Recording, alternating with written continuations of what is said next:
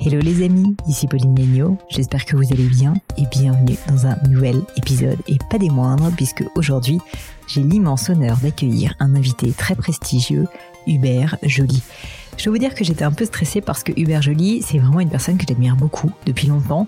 Si l'épisode vous a plu, n'hésitez donc pas à aller approfondir les sujets qu'on a abordés ensemble en lisant son livre, son dernier livre, L'Entreprise, une affaire de cœur, qui est aussi disponible en anglais, que j'ai dévoré pour ma part et que je vous recommande vivement. Vous pouvez aussi lui envoyer un petit message si l'épisode vous a plu sur LinkedIn où il est actif. Je suis sûre qu'il en sera ravi.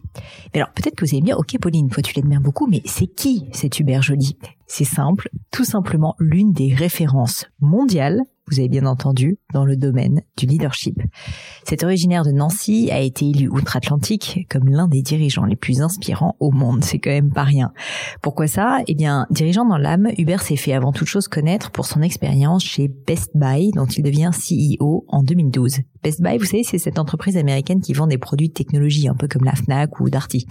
Et à l'époque, Best Buy se porte un peu plus mal, mais Hubert parvient à accomplir un vrai prodige, multiplier le cours de la bourse de Best Buy par 10 en à peine 8 ans, alors que tous disaient en plus que l'entreprise allait mourir quand il est arrivé.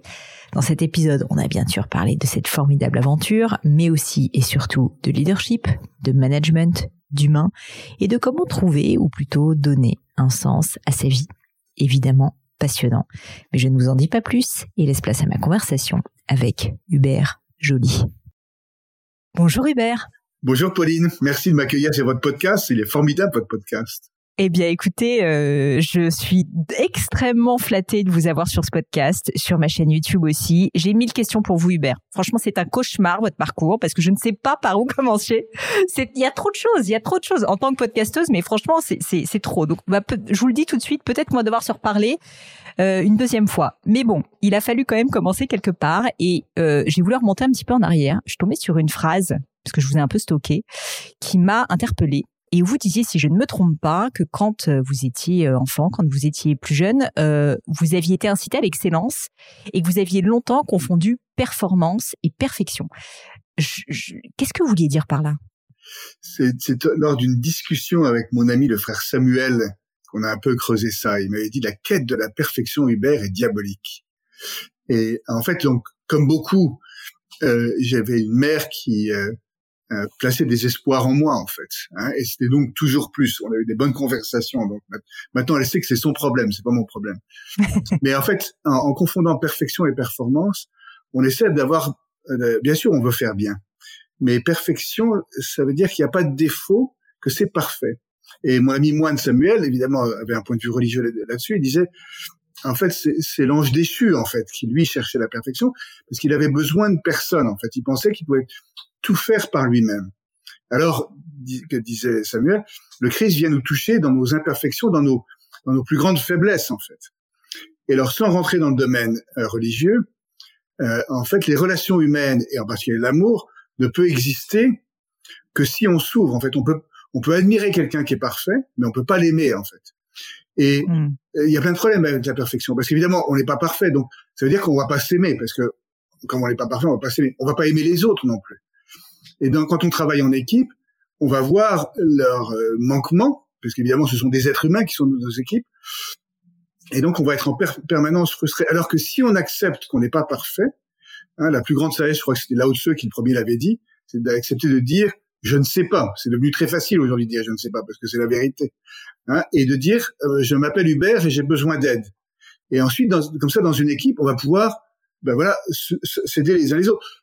Dans le cadre de, par exemple, du Covid, évidemment, peut-être que vous, Pauline, vous aviez le manuel pour le Covid. Moi, je l'avais pas, donc on était obligé de dire, voilà, on ne sait pas, ben on va devoir résoudre ça ensemble. On va demander de l'aide à des gens qui peuvent nous aider, et puis on va essayer de travailler ça ensemble. Et donc, ça libère énormément, en fait. Hein, Brené Brown a parlé avec beaucoup de beauté de vulnérabilité. Ça libère énormément parce qu'on va pouvoir travailler ensemble à créer quelque chose, et on va essayer de faire du mieux qu'on peut. Qui, quand on dit à quelqu'un, bah, j'ai fait de mon mieux, on se dit, c'est terrible, ça, c'est un loser, en fait, j'ai fait de mon mieux. Non, c'est la seule chose qu'on peut faire, parce qu'en réalité, on ne contrôle pas le résultat, la seule chose qu'on contrôle, c'est comment on se comporte et les efforts qu'on fait. Et donc, pour moi, ça a été une énorme libération, Pauline, de me recaler là-dessus. Bien sûr, il faut performer, mais il ne faut pas confondre perfection et performance. Voilà. Et peut-être aussi, vous en parlez dans votre livre, du fait que le monde est extrêmement incertain. Alors, il l'a peut-être toujours été, mais on a l'impression qu'il l'est de plus en plus et imprévisible. C'est vrai qu'en fait, essayer d'être parfait et d'avoir une route toute tracée dans un monde qui change autant et aussi vite, ça paraît complètement fou presque. Voilà, exactement. Et donc, pour ceux qui n'avaient pas encore franchi le cap, la crise a été le révélateur, en fait, parce que maintenant, on est obligé de dire, même chose, back to the office, on ne sait pas comment faire.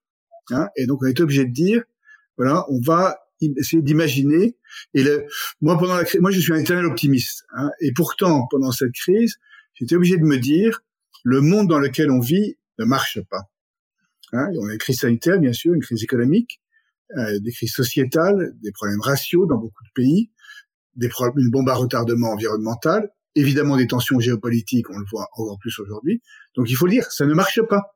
Et quelle est la définition de la folie, d'après Einstein? C'est faire la même chose et espérer un résultat différent. Non, il faut arriver à se dire, voilà, on a besoin de réinventer, d'écrire un futur qui n'existe pas encore et qui, idéalement, doit être meilleur que ce qu'on a aujourd'hui. Et donc, le fait d'accepter l'imperfection du monde dans lequel on vit, c'est aussi un point de départ de sagesse, en quelque sorte. Exactement. Et pour vous, quel a été ce point de départ? Ce que je veux dire, c'est qu'est-ce qui a été l'élément déclencheur, le déclic qui a fait que vous avez eu cette prise de conscience? Alors, il y a eu, puisqu'on est, on est tous leaders, hein, au minimum de notre vie, mais, et d'autre part, tous les leaders sont nés, mais il n'y a aucun d'entre nous qui n'est son leader, en fait. Voilà. Donc, le leadership, c'est un voyage. Donc, pour moi, il y a une étape, notamment, dans ce voyage qui a été il y a une 20aine d'années, par certains côtés, professionnellement, j'avais bien réussi, en fait, hein. J'avais été partenaire chez McKinsey à un âge pas très avancé.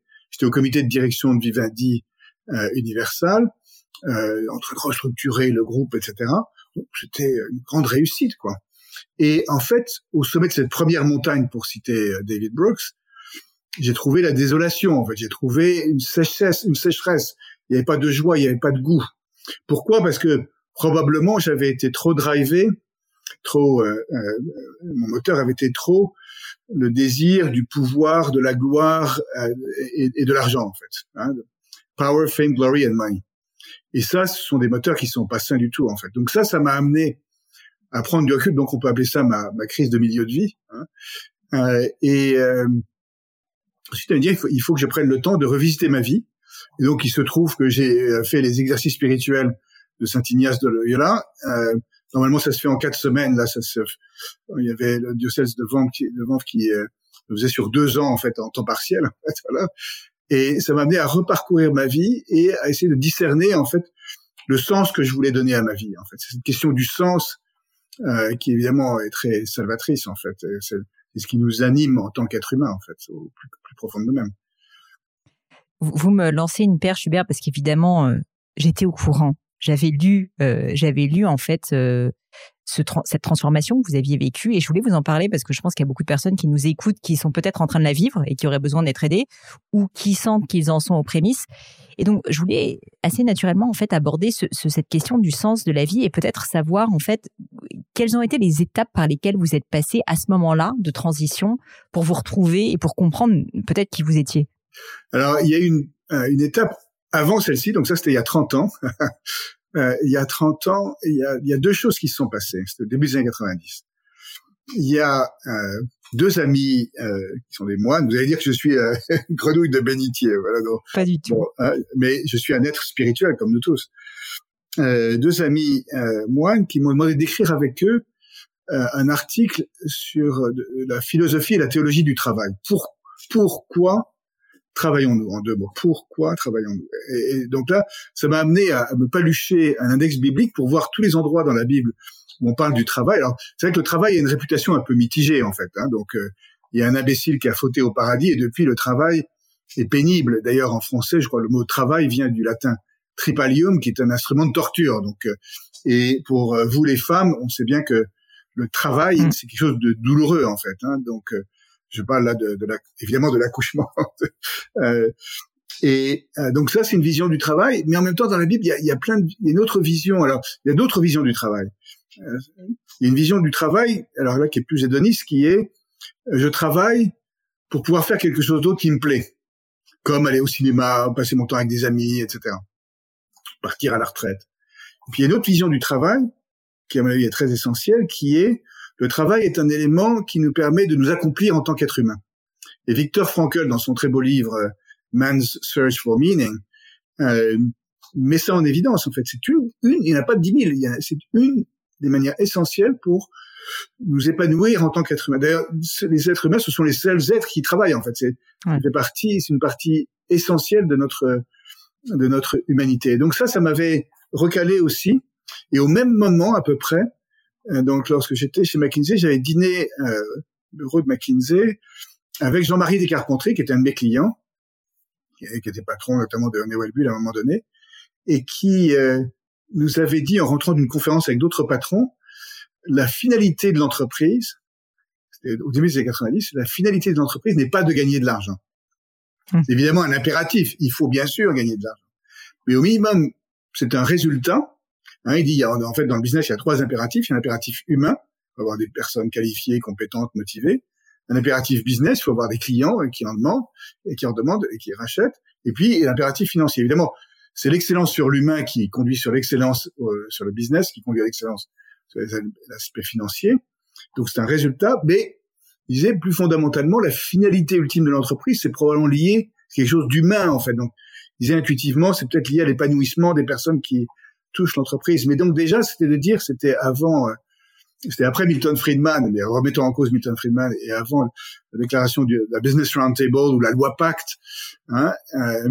Et donc ça a des applications très concrètes. Parce que, alors pour ceux qui nous écoutent, un truc très précis qu'il m'avait dit, c'est, tu vois, lors de tes réunions mensuelles de pilotage de la performance, tu commences pas par les résultats financiers. Tu termines par les résultats financiers. Si tu commences par les résultats financiers, tu vas passer la totalité de la réunion sur les aspects financiers, et tu n'auras pas le temps sur les autres impératifs. Donc, commence par l'impératif humain, ensuite l'impératif business, et tu termines par l'impératif financier, et ton directeur financier va s'assurer que tu vas passer suffisamment de temps là-dessus, et tu auras une discussion beaucoup plus riche, et puis tu vas traiter les moteurs de la performance, parce que c'est un peu, les résultats financiers, c'est un peu comme si notre médecin s'intéressait uniquement à notre température. Ça serait fou. Je préfère qu'il s'intéresse à ma santé, en fait. Et donc ça avait été 2 moments fondateurs aussi, en fait. Il y a des petites pierres sur le chemin, comme ça. Je voulais évoquer justement ce sujet dont vous parlez dans votre livre, parce que donc cette question, en fait, de l'impératif financier d'une entreprise, mais qui est en fait presque un dommage collatéral, enfin positivement. Et vous expliquez en fait dans le livre, et j'ai trouvé ça très intéressant, que sans être angélique, ça devient une conséquence, en fait, la réussite financière. Est-ce que vous auriez peut-être un exemple, parce que je suis sûre qu'il y a des personnes qui nous écoutent qui vont se dire, bon, ils sont gentils, Pauline et Hubert, mais au final, tout ça, c'est un peu des paroles en l'air. Je crois qu'avec Best Buy, si je me trompe pas, vous avez une multitude d'exemples à ce sujet. Oui, parce que quand j'ai pris la direction de Best Buy, donc en 2012, donc tout le monde pensait qu'on allait mourir, Amazon allait nous tuer. Et les meilleurs conseils que les analystes financiers me donnaient, c'était cut. Ouais, il va falloir fermer des magasins et virer du monde, en fait. Ouais. Alors, on a regardé, tous les magasins étaient rentables, donc l'idée de fermer les magasins, ça n'a pas l'air d'être une idée géniale. Et virer du monde, c'est un peu comme si les collaborateurs étaient le problème. Pour moi, ils allaient être la source de la solution. Et en fait, donc le redressement de Best Buy, que personne n'imaginait, en fait, il y avait 0 recommandation à l'achat en 2012. Donc, il est spectaculaire sur le plan financier, puisque le cours de bourse est passé de $11 en novembre 2012. Et là, on tourne autour de $110. Donc, fois 10 en 9 ans, c'est pas mal quand même. Bon. Et ça a été un redressement très centré sur l'humain. Ça a consisté à commencer. J'ai passé la première semaine en tant que patron de la boîte dans un magasin au nord de Minneapolis à écouter les gens du terrain, en demandant qu'est-ce qui marche, qu'est-ce qui marche pas, de quoi vous avez besoin. Ils avaient toutes les réponses. Oui. Ça a commencé aussi par reconstituer l'équipe de direction, parce que moi, je suis un peu maoïste, je pense que les patrons pourrissent par la tête, en fait. Donc, quand l'entreprise est dans le mur, souvent il faut un peu changer le sommet.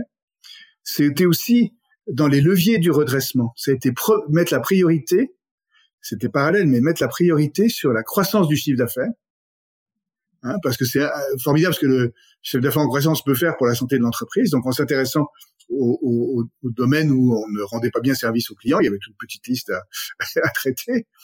Et sur les coûts, la priorité, c'est les coûts non salariaux.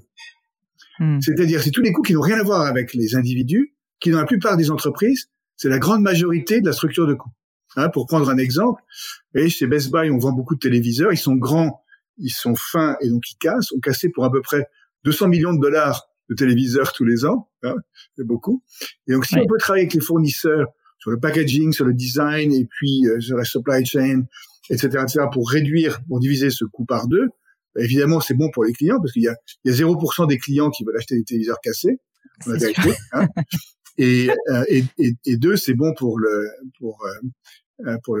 compte d'exploitation, en fait. Et donc, on a, comme ça, sur les 2 milliards de coûts qu'on a sortis en 8-9 ans, il y en a à peu près les 2/3 ou 70% qui sont des coûts non salariaux. Hein, et on traite les réductions d'effectifs en dernier ressort. Et là aussi, on essaie de bien le faire en replaçant les gens, etc.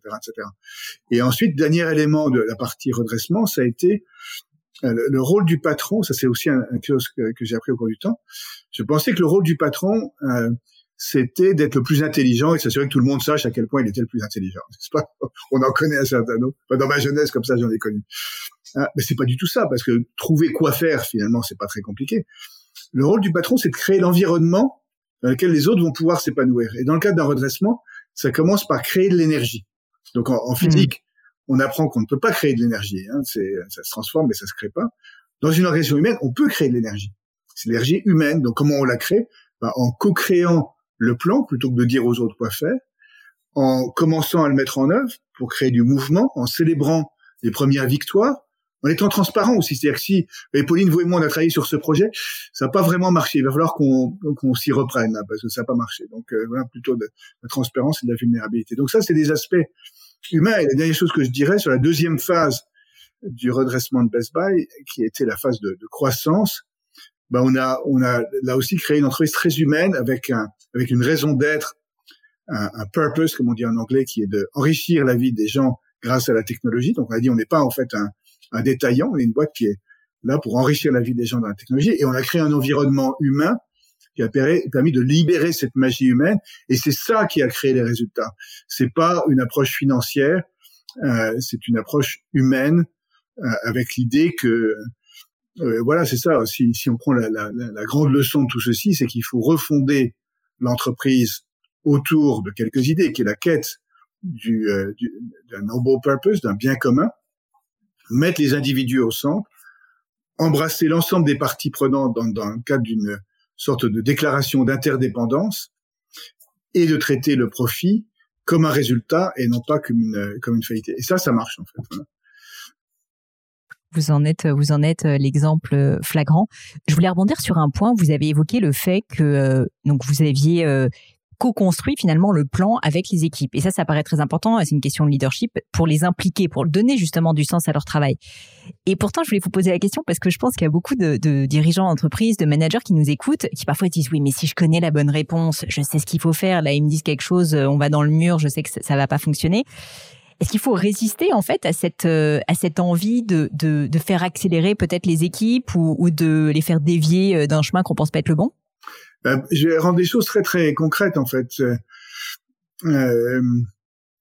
Avant de prendre mes fonctions à la tête de Best Buy, comme tout le monde pensait que c'était une boîte qui allait mourir, j'ai quand même pris le temps de voir si c'était un truc qui yeah, pouvait être honnêté, en fait. Voilà, c'est ça.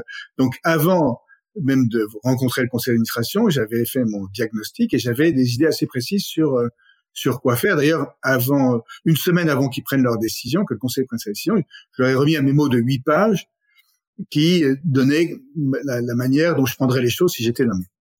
Mais une fois que j'ai rejoint l'entreprise, je l'ai montré à personne, ce mémo. Parce que j'ai voulu, d'abord, parce que de l'extérieur, on ne peut voir qu'un certain nombre de choses, et on ne pouvait pas exclure que les gens à l'intérieur allaient avoir des idées, en fait. Alors que si j'arrivais avec mon mémo, ils auraient dit, bon, bah, ils l'auraient éventuellement accepté ou créé, mais on aurait été réduit à ce que moi j'avais vu, en fait. Donc, on a fait tout un process. Alors, j'avais des principes, ça, j'aurais partagé mes principes.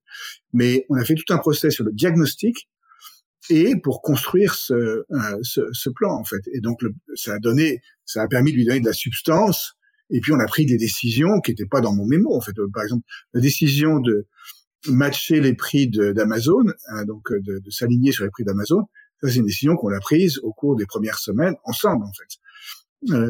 Un autre exemple, c'est à un moment donné, on avait l'intuition que on pourrait mieux servir les clients si on allait chez eux, en fait, plutôt que de juste les servir en magasin ou en ligne. Et donc, il y a une équipe qui a fait un pilote là-dessus. Donc, j'ai été voir le pilote, c'était à Denver, et c'était pas ça. C'était pas ça. Mais plutôt que de leur dire quoi faire, en fait, c'était pas bon, en fait, parce que ouais. Ou à un autre moment, il y avait une de nos dirigeantes qui travaillait sur un projet de service élargi, et elle voulait inclure le support qu'on pouvait apporter au système d'air conditionné. Pour moi, c'était en dehors du truc. Mais si je dis entièrement, c'est l'erreur d'ajouter trop de valeur, en fait. Ça, c'est, on peut citer. C'est une erreur que beaucoup d'entrepreneurs font. Je pense que c'est pour ça que je pose cette question. Exactement. Donc, depuis 2009, à partir de 2009, j'ai travaillé avec un coach, en commençant avec Marshall Goldsmith, qui est le père du coaching aux États-Unis, qui a écrit un livre qui s'appelle What Got You Here Won't Get You There. Et que je recommande vivement. Parce qu'en fait, au début de sa carrière, on réussit plutôt effectivement en étant plein d'énergie, plein d'allant et en résolvant des problèmes, etc.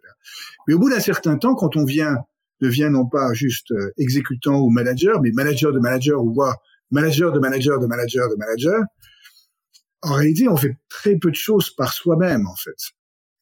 Et donc, les compétences qui vont être nécessaires à l'étape suivante vont être différentes. Et donc, Marshall, dans ce livre, a listé les 20 erreurs que font les dirigeants qui réussissent, en fait. Hein? Et alors, quand j'ai commencé à travailler avec Marshall, moi, j'en faisais 13 sur les 20. Donc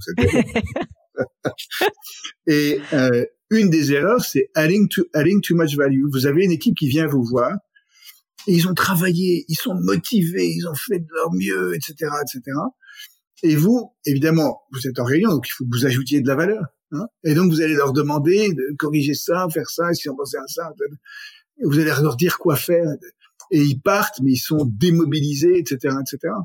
Alors, si c'est pas en lien avec la stratégie ou avec les valeurs de l'entreprise, ça, c'est votre rôle. Mais sur exactement le quoi et le comment, il vaut mieux, en fait.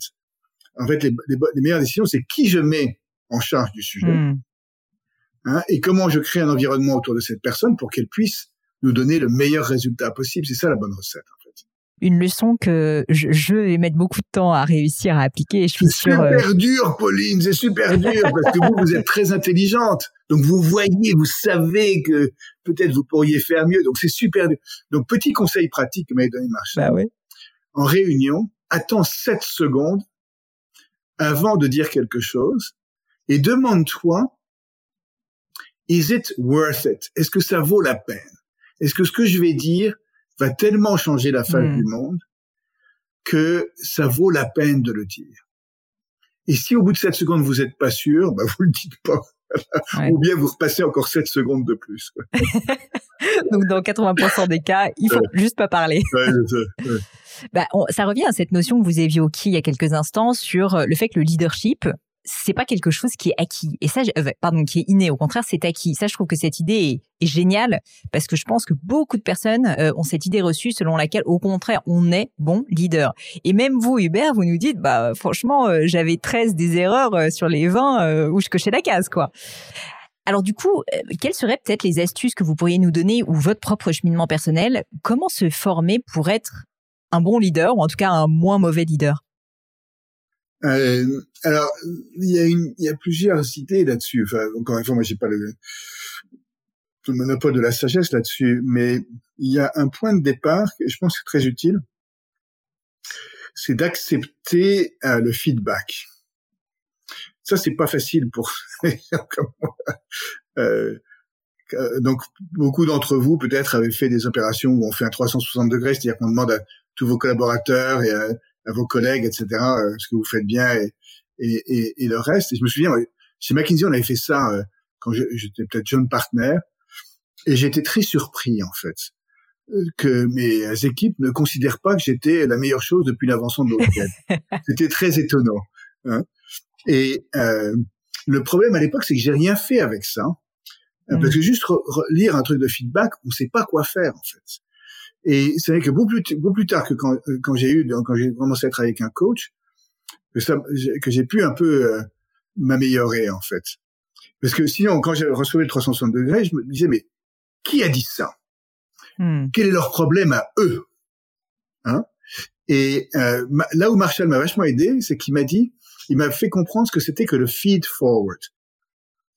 Et donc, ce qu'il m'a dit en recevant le retour des équipes, il m'a d'abord donné un premier papier avec toutes les choses que les équipes pensaient que je faisais bien. Il m'a dit, prends le temps de digérer, d'apprécier. D'apprécier. Voilà, hein. Demain, je t'enverrai d'autres papiers, mais aujourd'hui, c'est ce papier-là. Et ensuite, il y avait le deuxième papier qui était les autres choses. Et il m'a dit, tu as besoin de rien faire à propos de ces sujets-là. Hein, parce qu'il n'y a aucune loi au monde qui dit que tu dois faire. En plus, qui dit que ces personnes ont raison. En fait, on n'en sait rien. Quoi. Mais en revanche, toi, tu peux décider s'il y a des domaines où tu aimerais bien devenir meilleur, t'améliorer. Alors là, ça devient un sujet complètement différent. Parce qu'en tennis, j'essaye, ça fait 10 ans, d'améliorer mon coup droit. Hein. Bon, ben voilà. Il y a toujours quelques... D'ailleurs, demandez à vos collaborateurs est-ce qu'il y a des domaines sur lesquels ils voudraient s'améliorer. Et s'il y en a un qui dit « Non, moi, c'est bon, tout va bien, etc. », vous pouvez lui demander de voir peut-être s'il pourrait travailler sur l'humilité. Ça pourrait être un sujet pour lui. Hein, voilà. Et donc, le process avec Marshall, donc quand je suis arrivé à la tête de Best Buy, au bout de 3 mois, j'ai dit à mon équipe « Voilà, ce redressement, on peut se mettre d'accord, ça va être difficile. La raison pour laquelle on sait que ça va être difficile, c'est que tout le monde pense qu'on va mourir. Donc, a priori, ça va pas être facile. Les choses sont claires. Voilà. Hein? Et donc, ça va vouloir dire que chacun d'entre nous, on va avoir besoin d'être le meilleur leader possible. Ça m'inclut moi. Et alors, donc, j'ai ce coach, Marshall, qui va venir vous voir. Et donc, si vous pouvez passer une demi-heure avec lui, lui dire ce que vous avez en tête. Et ensuite, donc, Marshall m'a donné ça, etc. Et je suis revenu vers l'équipe, en disant merci pour tout le temps que vous avez passé avec Marshall et tout ce que j'ai pu lui dire. Merci pour tout le feedback encourageant. Et alors, par ailleurs, j'ai décidé, et c'est beaucoup plus positif, j'ai décidé de travailler sur 3 points. Numéro 1, numéro 2, numéro 3. Alors, la première fois que j'ai fait ça, c'est super dur, hein, parce que le perfectionniste était toujours là, en fait. Donc, de dire devant mon équipe que j'ai décidé, tu plaisantes, non, c'est parce qu'on t'a dit que tu avais des problèmes, donc hein, de travailler sur ces 3 points-là. Et ensuite, je leur ai dit, voilà, je vais venir vous voir individuellement et je vais vous demander des conseils sur comment je peux m'améliorer sur ces 3 points-là. Et dans 3-4 mois, je reviendrai vous voir et je vous demanderai si j'ai fait des progrès, si vous avez de nouveaux conseils à me donner. Eh bien, ça, la première fois que vous avez, c'est super dur, mais si ça devient une routine, ça devient super positif. D'ailleurs, Pauline, si un jour vous croisez Cory Barry, ma successrice chez Best Buy, ou quelqu'un de Best Buy, vous leur demandez, alors, et vous, sur quoi vous travaillez? Ils vont dire, ah bah moi, numéro 1, numéro 2, numéro 3, et ils vont vous demander si vous avez des conseils pour eux. Et à ce moment-là, ça devient super positif.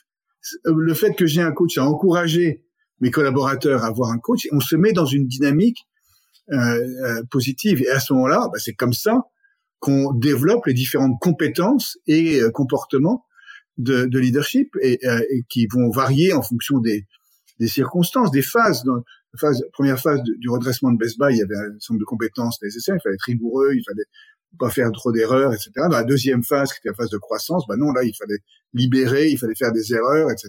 Donc, c'est 2 modes de leadership différents et aux différents stades de sa carrière et puis dans les contextes, si vous êtes en Chine ou aux États-Unis, c'est pas tout à fait... etc., etc. Hein. Ben, je dois dire que ce que je trouve vraiment particulièrement intéressant dans ce que vous dites, c'est que bon, j'ai compris si je reformule, le feedback est un outil pour devenir un meilleur leader parce qu'en fait, on va essayer de travailler sur soi, mais une démarche proactive où c'est pas juste qu'on prend du feedback, mais on va jusqu'au bout des choses, on appuie vraiment là où ça fait mal pour comprendre et pour s'améliorer. Et puis encore mieux, vous en faites quelque chose à grande échelle parce qu'en plus, comme vous en montrez l'exemplarité à votre équipe, ça devient quelque chose de presque culturel, quoi. Oui, et alors la grosse différence, le feedback, c'est ce qui s'est passé. Je peux pas changer le passé. Je peux pas changer. Mais feed forward, c'est qu'est-ce que je vais faire, qu'est-ce que je vais essayer de faire à l'avenir. Et d'ailleurs, autre idée, en étant gentil avec moi-même et avec les autres. Hein, donc, une des pratiques que Marshall encourage ses clients à adopter, c'est, alors ça peut être tous les soirs ou toutes les semaines ou tous les mois, ça c'est en fonction du degré de rigueur, c'est de se demander en fonction des objectifs qui sont importants pour moi, est-ce que aujourd'hui ou cette semaine ou ce mois-ci, j'ai fait de mon mieux sur ce sujet-là. Mmh. Non pas est-ce que j'ai été parfait, est-ce que j'ai fait de mon mieux. Et je me donne une note. Et si j'ai pas fait de mon mieux, voilà, pour faire de l'exercice ou manger sainement ou être éviter de me mettre en colère, enfin peu importe le sujet, si j'ai pas fait de mon mieux aujourd'hui, it's okay, il y a toujours demain. Hein? Ouais. Et donc d'ailleurs une philosophie de leadership, c'est de mettre l'emphase sur l'effort plus que sur le résultat. Ça c'est un truc qui est l'inverse de ce qu'on apprend en management. Et ouais. Pourtant, c'est une pensée extrêmement profonde. Il vaut mieux mettre l'effort sur l'effort plutôt que sur le résultat. Vous avez eu certainement des cas de figure dans lesquels l'un de vos collaborateurs a échoué, n'a pas réussi à un projet, peut-être même s'est lamentablement planté.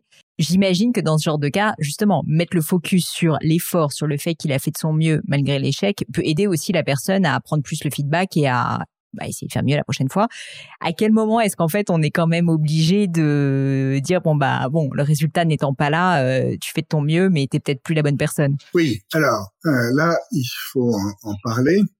J'ai dit tout à l'heure en fait que à mon arrivée à la tête de Best Buy, au moment où le bateau coulait, j'ai renouvelé une partie du comité de direction parce que en fait la tolérance pour les écarts entre performance et ce qui est nécessaire, au sommet de l'entreprise, ça doit être beaucoup plus faible que dans la masse de l'entreprise, parce que l'enjeu, l'impact des dirigeants est beaucoup plus important en fait. Et donc là, c'est pas des postes de formation en fait. Hein, quand on est directeur financier d'une grande entreprise, non, il faut faire son boulot. Donc ça, c'est une première chose. La deuxième chose. Lorsque il y a un échec, ça dépend un peu du type d'activité. Si chez Amazon, vous êtes chargé d'ouvrir le 1000e entrepôt, excusez-moi, non, ça on se plante pas, on sait faire hein, chez Amazon. Ou bien si chez Best Buy, ma directrice financière ou la responsable des relations investisseurs oublie d'appuyer sur le bouton pour le communiqué de presse d'annonce des résultats à 6 heures du matin, là le jour où on annonce. Non, ça c'est, excuse-moi, alors il peut y avoir des circonstances, mais bon. Voilà. En revanche, si on échoue dans le cadre d'une innovation, là c'est complètement différent. Hein, en fait, il faut tirer les conséquences, il faut apprendre de ça. Hein, c'est Thomas Edison qui disait, j'ai pas échoué, j'ai trouvé 10 000 manières qui marchaient pas. Hein, donc ça c'est complètement différent. Et puis ensuite, il y a la performance et puis ensuite les comportements.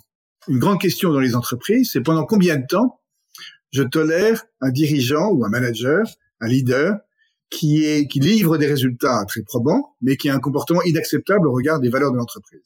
Ça, c'est la question clé, parce que si on tolère sa présence de manière prolongée, ça veut dire que tout ce qu'on dit sur les valeurs, c'est des billevesées, en fait. Non, ce qui compte, c'est la performance. Et là, il faut confronter, en fait, les personnes en leur disant, tu es bien au courant des valeurs sur lesquelles on s'est mis d'accord. Hein? Donc, c'est un choix que tu fais de ne pas les respecter. Et si la personne dit, moi, je suis comme ça, c'est comme ça que je dirige, on peut leur demander, c'est dans ton ADN, en fait, comme ça, tu es un salopard, c'est quelque chose que tu fais. Et si la personne dit, ah ben non, mais je m'étais pas rendu compte mais je savais pas. Bon, on peut travailler dessus. Mais si la personne dit non, c'est comme ça, et à ce moment-là, on peut dire c'est ok, il n'y a pas de problème.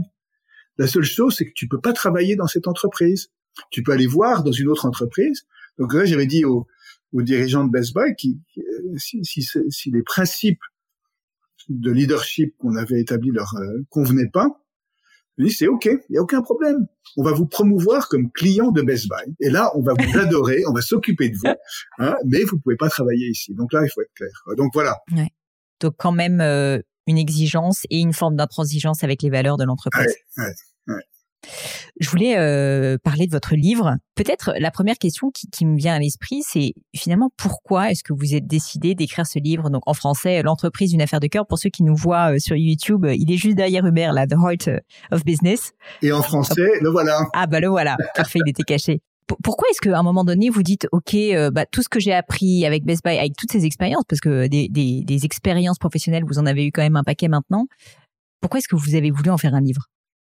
Alors, j'avais ça en tête depuis pas mal de temps, mais tant que j'étais patron, j'avais pas le temps, en fait. La conviction, c'était que beaucoup de choses que j'ai apprises à l'école, vous et moi, on a fait une très belle école de la banlieue sud-ouest de Paris, que j'avais appris à l'école ou chez McKinsey ou dans les premières années de ma vie professionnelle, étaient soit faux, soit incomplets, soit dépassés. Et que aujourd'hui, il y a un besoin urgent de refonder l'entreprise et le système économique autour du sens et de l'humanité et du bien commun, et que comme au cours de ma carrière, j'avais beaucoup appris là-dessus. Je suis pas celui qui sait le plus, mais j'avais beaucoup appris. Et comme le succès du redressement de le succès inouï du redressement de Best Buy me donnait une certaine crédibilité. Donc quand j'aimais les idées qu'il y a dans le livre, on dit pas qu'est-ce qui fumait, en fait, c'est pas ça, non. Non, il y a une crédibilité, et donc j'ai senti que c'était quelque chose que je devais faire, de partager cette architecture, cette pensée sur cette refondation de l'entreprise, et aussi des tas de conseils pratiques. Ce livre, c'est un manuel, en fait, de pratique pour tous ceux d'entre nous, et il y en a beaucoup, en fait, qui ont à cœur de progresser sur ce chemin, en fait, de faire le bien, do well by doing good, mais qui trouvent que c'est pas facile, en fait. Et donc, en français, la bande là que Plon a mis sur le livre, c'est Manuel pour révolutionner l'entreprise, parce que c'est plein d'exemples concrets, d'histoires et de conseils très pratiques. Et donc, ça correspond au propre sens que je souhaite donner à ma vie aujourd'hui, qui est d'aider la prochaine génération de leaders à être la meilleure version d'eux-mêmes et à aider à traiter les petits problèmes auxquels la planète est confrontée. En fait, voilà. J'allais vous demander justement quel était finalement à vous votre but maintenant, votre sens, parce que vous parlez énormément dans le livre que j'ai lu avec énormément de plaisir. Finalement, c'est ça, de ce sens au travail, du fait qu'il y a une perte de sens et que c'est ça, et qu'en fait cette perte de sens d'ailleurs, elle nuit à la productivité, au résultat de l'entreprise. Et vous avez fait ce travail sur vous-même. Est-ce que vous pourriez nous parler de ce cheminement? Parce que vous n'avez pas toujours eu de sens de votre travail, vous en parlez dans le livre. Comment est-ce que vous l'avez acquis? Oui, avec mes étudiants à Harvard, on aborde ces questions-là, et c'est tout un travail, en fait, d'essayer de discerner et de définir le sens qu'on veut donner à notre vie. Donc, il faut être patient, en fait. Il faut en permanence revenir sur cette question, essayer de discerner. Et encore une fois, il y a des moyens. Donc, j'ai parlé des exercices spirituels ignatiens, mais il y a d'autres moyens. Il y a la méditation, il y a le yoga, il y a tout un ensemble de choses. Il y a des amis, il y a tout un ensemble de manières, mais c'est quelque chose sur lequel il faut rester avec cette question pour pouvoir, effectivement, comme on est le capitaine de notre âme. À un moment donné, j'étais dans l'industrie du voyage. Un jour, il y a un pilote d'avion au-dessus de l'Atlantique qui prend le micro et qui annonce aux passagers qu'il a des bonnes et des mauvaises nouvelles. Il dit, la bonne nouvelle, c'est qu'on est très en avance sur l'horaire. La mauvaise nouvelle, c'est que j'ai aucune idée où on est et où on va. Voilà. Donc, effectivement, si on ne sait pas où on va, on n'a aucune chance d'y arriver, en fait. Et donc, au cours du temps, à travers cette période de réflexion, de méditation, etc., j'ai défini le sens que je souhaite donner à ma vie comme étant... Il faut que je cherche les mots en français, parce que sinon, c'est en anglais. Bon, vous pouvez le dire en anglais. Essayer d'avoir une influence positive sur les gens autour de moi, pas à 10 000 kilomètres, juste autour de moi, et utiliser la plateforme que j'ai pour faire du bien dans le monde. Donc, c'est ça le fil conducteur. Alors, c'est flexible. Parce que quand j'étais chez Best Buy, c'était utiliser la plateforme Best Buy pour faire que les collaborateurs, effectivement, soient heureux dans l'entreprise, que les clients soient heureux, que les partenaires, on travaille bien avec eux, que les communautés dans lesquelles on soit, et que les actionnaires soient heureux, etc. Et donc aujourd'hui, j'ai défini cette plateforme et ce bien à faire dans le monde comme étant justement aider la prochaine génération de leaders à devenir la meilleure version d'eux-mêmes qu'ils puissent être et à faire du bien là où ils sont, en fait. Et donc c'est pour ça que j'ai écrit ce bouquin, c'est pour ça que je suis prof à Harvard, c'est pour ça que j'ai financé cette chaire à HEC sur la quête du sens en entreprise, c'est pour ça que avec ma femme, je coach et je mentor des PDG, des dirigeants d'entreprise. Voilà, tout ça est aligné autour de... Donc, même si je suis plus PDG aujourd'hui, je travaille autant que quand j'étais PDG. Mais c'est une source de joie. C'est une source de joie, quand même. Puisque le travail est justement aussi une source de joie. Comme vous nous l'expliquez très bien. Les critères, en fait, pour décider ce que je fais, parce qu'il y en a trois, en fait. Je veux que je fais soit meaningful, donc qu'il y ait du sens, impactful, donc que je puisse avoir un impact, et joyful, qui est de la joie, siffler en travaillant. Ça, c'est très important, en fait, que vous dites que vous avez des critères. Donc, je peux imaginer que vous y avez mûrement réfléchi. Parce que savoir dire oui ou non, surtout quand on est très sollicité comme vous, à ma petite échelle, je me reconnais aussi, c'est en fait extrêmement important parce que sinon, on ne sait plus où on va. En fait, on va à droite, à gauche, on se laisse porter par les autres. Est-ce que vous pourriez m'expliquer comment vous avez déterminé ces critères et peut-être combien de temps vous avez mis à les élaborer? Parce que j'imagine qu'ils ne sont pas anodins. Ben, c'est tout un cheminement. Il faut toujours y revenir parce qu'il y a toujours des risques de s'échapper. Je vous ai dit tout à l'heure que quand dans ma vie j'étais motivé par power, fame, glory or money, ça allait pas bien en fait. Et à un moment donné d'ailleurs de ma vie professionnelle, en une bonne vingtaine d'années, en fait vers 2000, je travaillais chez Vivendi Universal, j'étais patron de la division jeux vidéo. Et à un moment donné, je me suis porté volontaire pour gérer l'intégration entre Vivendi et Universal, après l'acquisition de Universal par Vivendi. Et je disais, chez McKinsey, j'avais fait un certain nombre de projets comme ça, donc c'est un projet important pour le groupe, j'ai l'expérience, je vais mettre mes compétences à la disposition du groupe. En fait, c'était pas ça, c'était que j'avais envie de me rapprocher du sommet, en fait. C'était ça qui était le moteur. Et heureusement, j'ai été puni parce qu'il n'y avait aucune synergie entre Vivendi et Universal et on sait tous comment cette opération s'est terminée. Et donc, les 18 mois que j'ai passés dans cette fonction n'ont eu aucun intérêt, aucune joie pour le coup. Ce qui est très important, en fait, c'est quand on écoute, quand on se dit quelque chose, c'est de se demander si la voix que j'entends en moi, c'est ma voix ou la voix de quelqu'un d'autre. Un autre moment dans ma carrière, quand j'étais patron de Best Buy, on m'avait approché pour diriger une entreprise dont le chiffre d'affaires était un peu plus élevé. Et je vais pas donner le nom parce que ça n'a pas beaucoup d'importance. Mais on me faisait miroiter à quel point c'était important, etc., etc. Et que c'était plus gros. J'avais travaillé à ce moment-là, c'était la voix de ma mère, en fait, ça. Il faut que je fasse toujours plus. Et en fait, non, moi je m'étais dit à ce moment-là, non, je suis satisfait de entre guillemets ma réussite d'un point de vue professionnel. En fait, donc j'ai pas l'ambition, c'est pas malsain. Donc, mais il y a un moment donné, voilà, donc j'ai pas besoin de faire plus gros. Donc mes critères, c'est à ce moment-là que je les ai cristallisés. Je veux faire quelque chose qui soit meaningful, impactful et joyful. Et donc j'ai comparé cette opportunité avec le fait de continuer chez Best Buy et il n'y avait pas photo. Et donc ça, ça a été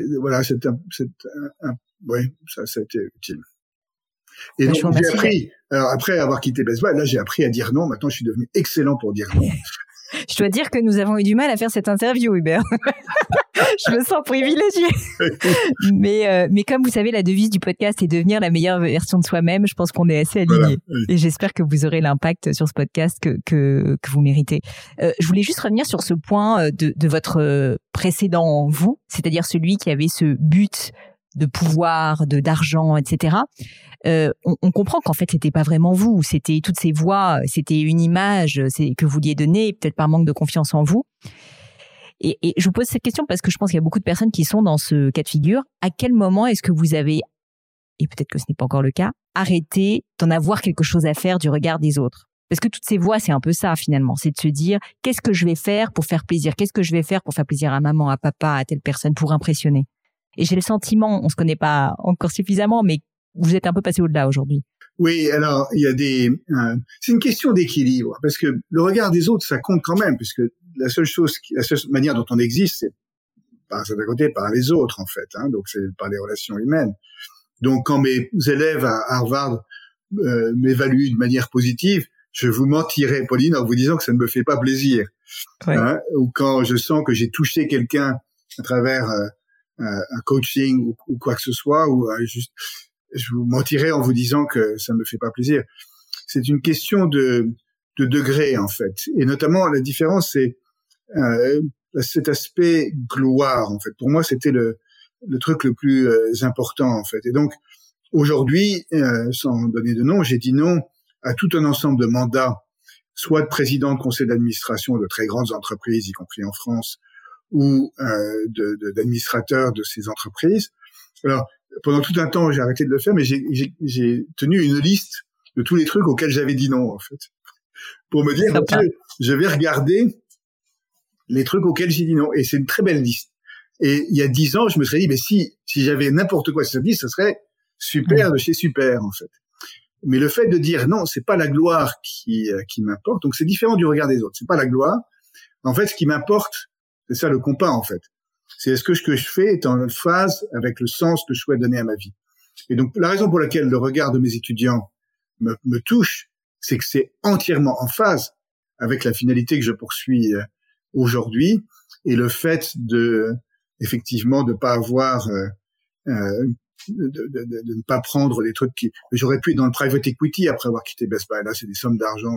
Mais comme j'ai gagné à la loterie chez Best Buy et que on a convenu avec mes enfants qu'ils hériteraient pas de tout, ça sert à rien d'en accumuler plus, en fait. De toute façon, je vais tout donner, je vais donner l'essentiel, quoi. Donc, ça ne sert à rien, voilà. Hubert, avant qu'on passe à mon crible, qui sont des questions un peu personnelles, vous allez voir un peu philosophique, je pense que vous allez bien aimer. J'ai une dernière question sur la question du sens, ce sujet qui nous parle beaucoup. Pour les personnes qui nous écoutent, qui seraient vraiment perdues, qui sentent qu'ils sont pas bien là où ils sont, qui sont dans un métier peut-être pour les mauvaises raisons, enfin justement, qui ont eu ces petites voix dans la tête. Quel conseil principal vous pourriez leur donner pour qu'ils arrivent à sortir de l'ornière, pour qu'ils arrivent à se recentrer, à entamer en tout cas ce cheminement de trouver le sens qui est le leur?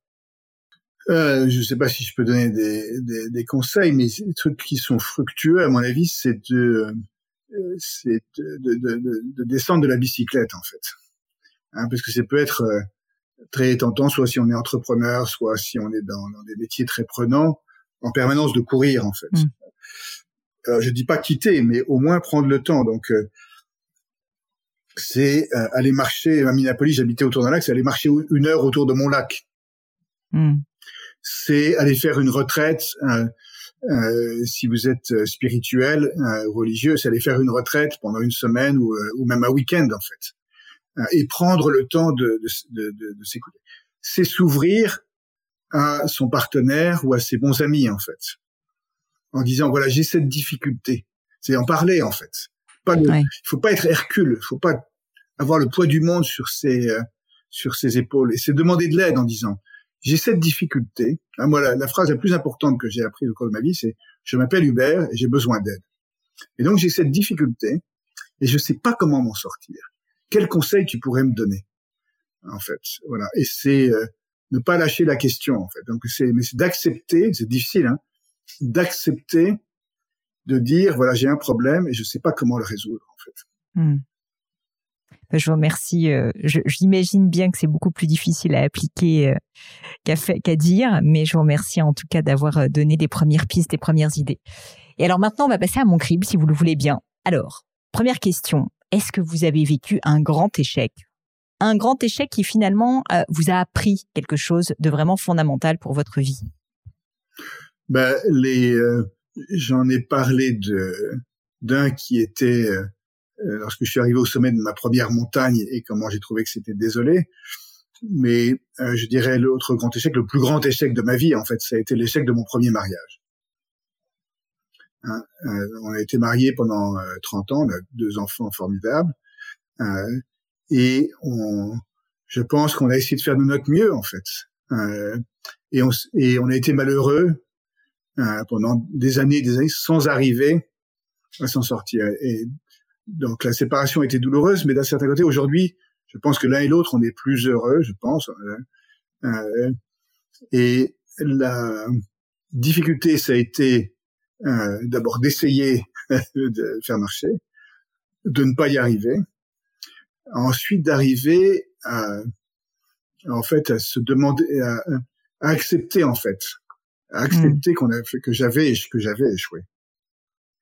Et il y a mon ami le frère Samuel m'avait beaucoup aidé en fait, et mon autre ami Bill George aussi m'avait beaucoup aidé parce que j'avais beaucoup de mal.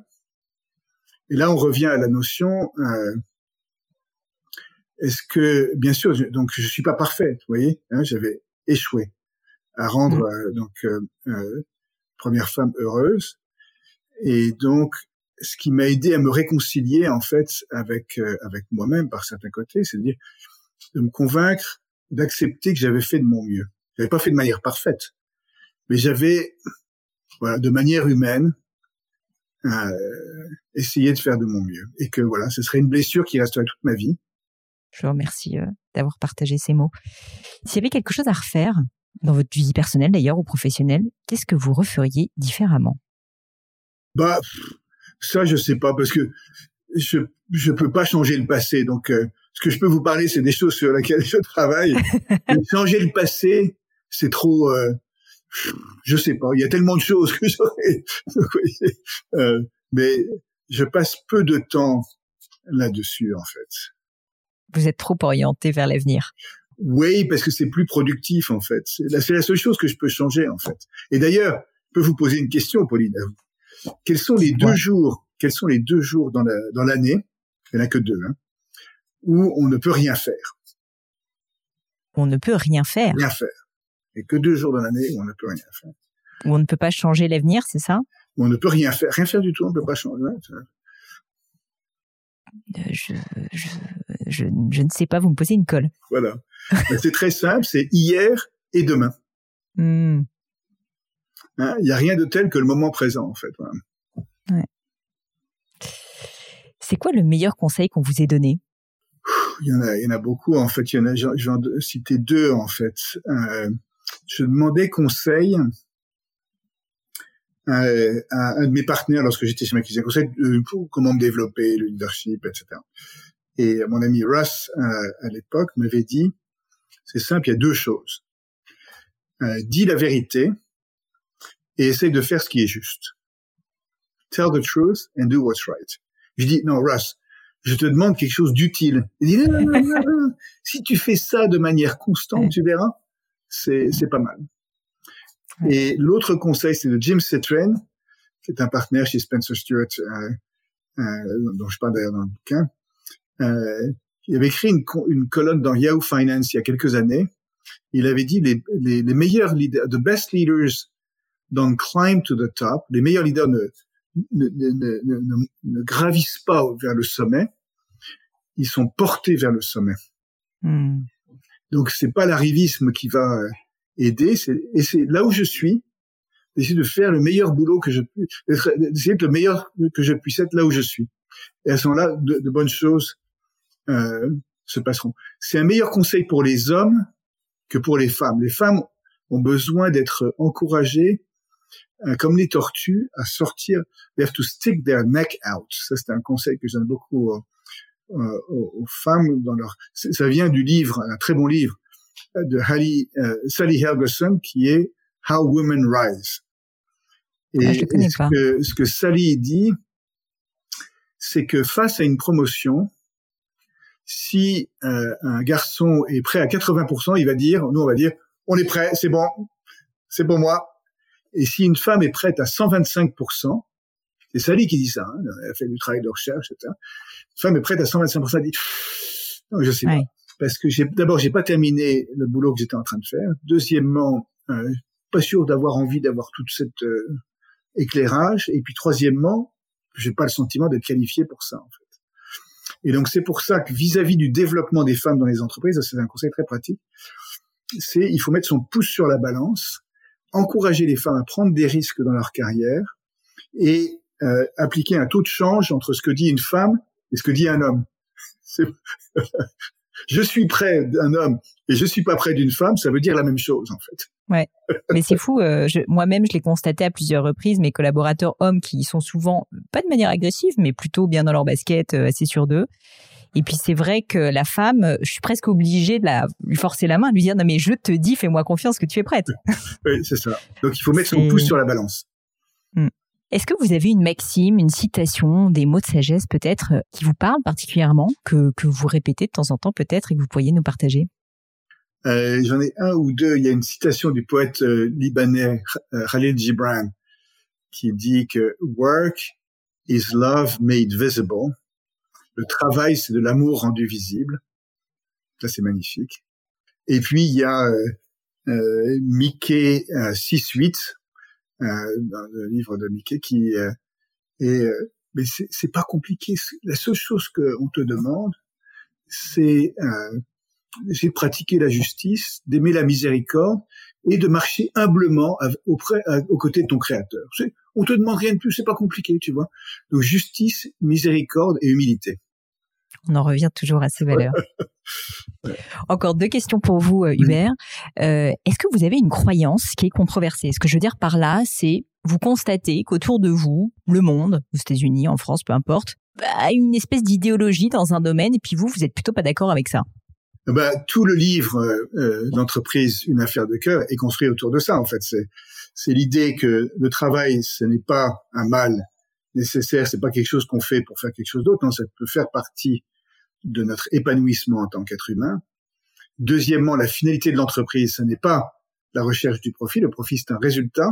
L'entreprise doit être réinventée autour de la recherche du bien commun et en mettant les hommes et les femmes au cœur, et en faisant une espèce de déclaration d'interdépendance avec l'ensemble des parties prenantes et en traitant le profit comme un résultat. C'est l'idée que le leadership, c'est pas ce modèle hérité du XXe siècle où le leader, c'est le super-héros qui sait tout et qui dit aux autres quoi faire. Le rôle du leader, c'est de créer un environnement dans lequel puisse libérer la magie humaine. Et donc, en partant de l'idée que la motivation, elle est intrinsèque, elle n'est pas extrinsèque. Il y a un truc, par exemple, il y a des recherches qui ont été faites, les incitations financières détériorent la performance. Les incitations financières détériorent la performance. Parce que la motivation extrinsèque n'est pas ce qui est le moteur de l'homme et de la femme. C'est la motivation intrinsèque. Elle vient de l'intérieur. Donc, c'est le leadership de l'intérieur vers l'extérieur.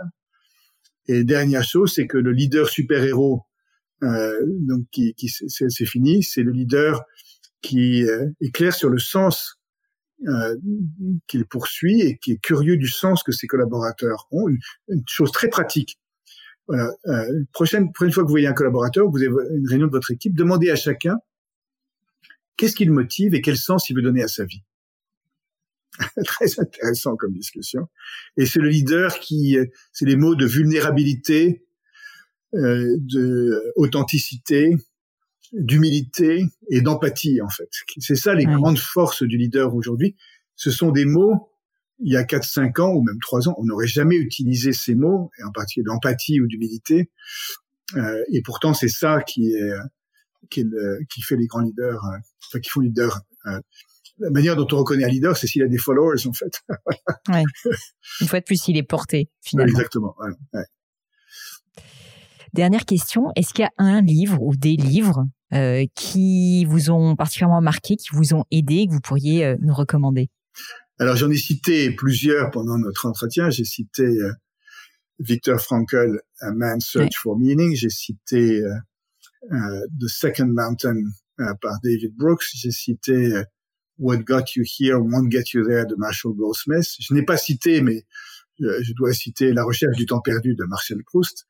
Hein, voilà, ça c'est quand même quelque chose. Et est-ce qu'il y a un livre derrière moi? Ah oui, voilà, un autre livre. Voilà, un autre livre. Aligned, Connecting Your True Self with the Leader You're Meant to Be, qui a été écrit par personne d'autre que ma femme Hortense Le Gentil. C'est un petit livre très concret sur découvrir et devenir le leader que vous pouvez être, en fait. Et donc je le recommande vivement. Aligned, Connecting Your True Self with the Leader You're Meant to Be, de Hortense Le Gentil, qui est disponible en France sur Amazon. Et en français également. Pas en français. Pas encore en français, d'accord. Pas encore en français. Voilà. Pas encore en français. Une petite question concernant ce livre, Hubert. Est-ce que vous pensez qu'il ne s'adresse qu'à des dirigeants d'entreprise, ou est-ce que finalement le leadership, c'est aussi papa, maman, enfin, c'est, je veux dire, c'est très vaste comme sujet. Alors, tant d'ailleurs le livre d'Hortense que le mien, en fait. Ce sont des livres qui s'adressent à tout leader. Et pour nous, tout le monde est un leader, parce qu'au minimum, on est leader de sa propre vie. Si j'avais voulu écrire un livre pour PDG, j'aurais fait une conférence de PDG, j'aurais gagné du temps, voilà, j'aurais résumé ce que j'ai fait d'ailleurs.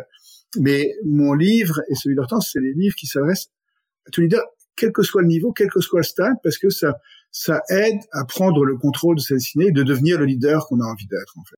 Eh bien, vous nous donnez l'eau à la bouche, Hubert. J'ai hâte de le découvrir. Je vous remercie 1000 fois d'avoir accepté de passer ce moment avec nous.